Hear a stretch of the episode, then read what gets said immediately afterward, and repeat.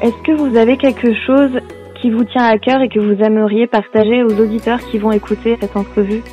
C'est une bonne question.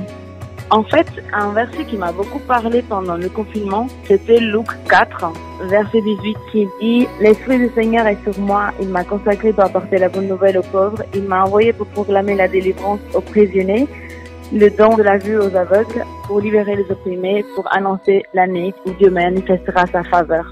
En fait, c'était un, un verset qui m'a qui m'a vraiment touché spécialement cette année parce qu'on s'est trouvé confinés en fait, la plupart de nous, et je sentais vraiment de me dire qu'il voulait libérer quelque chose en moi.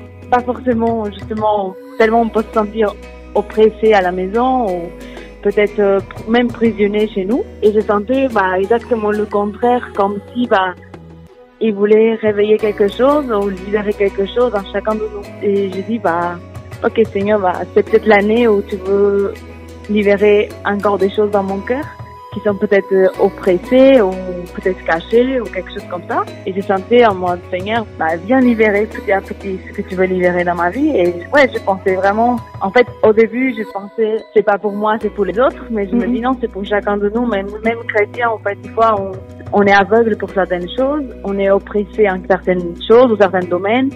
Et c'est à moi, non, Seigneur, viens faire ton œuvre en chacun de nous. Donne-nous la vue dans ce qu'on voit pas. Donne-nous la liberté dans les choses qui ne sont pas libérées en nous. Ouais, viens faire ton œuvre en nous.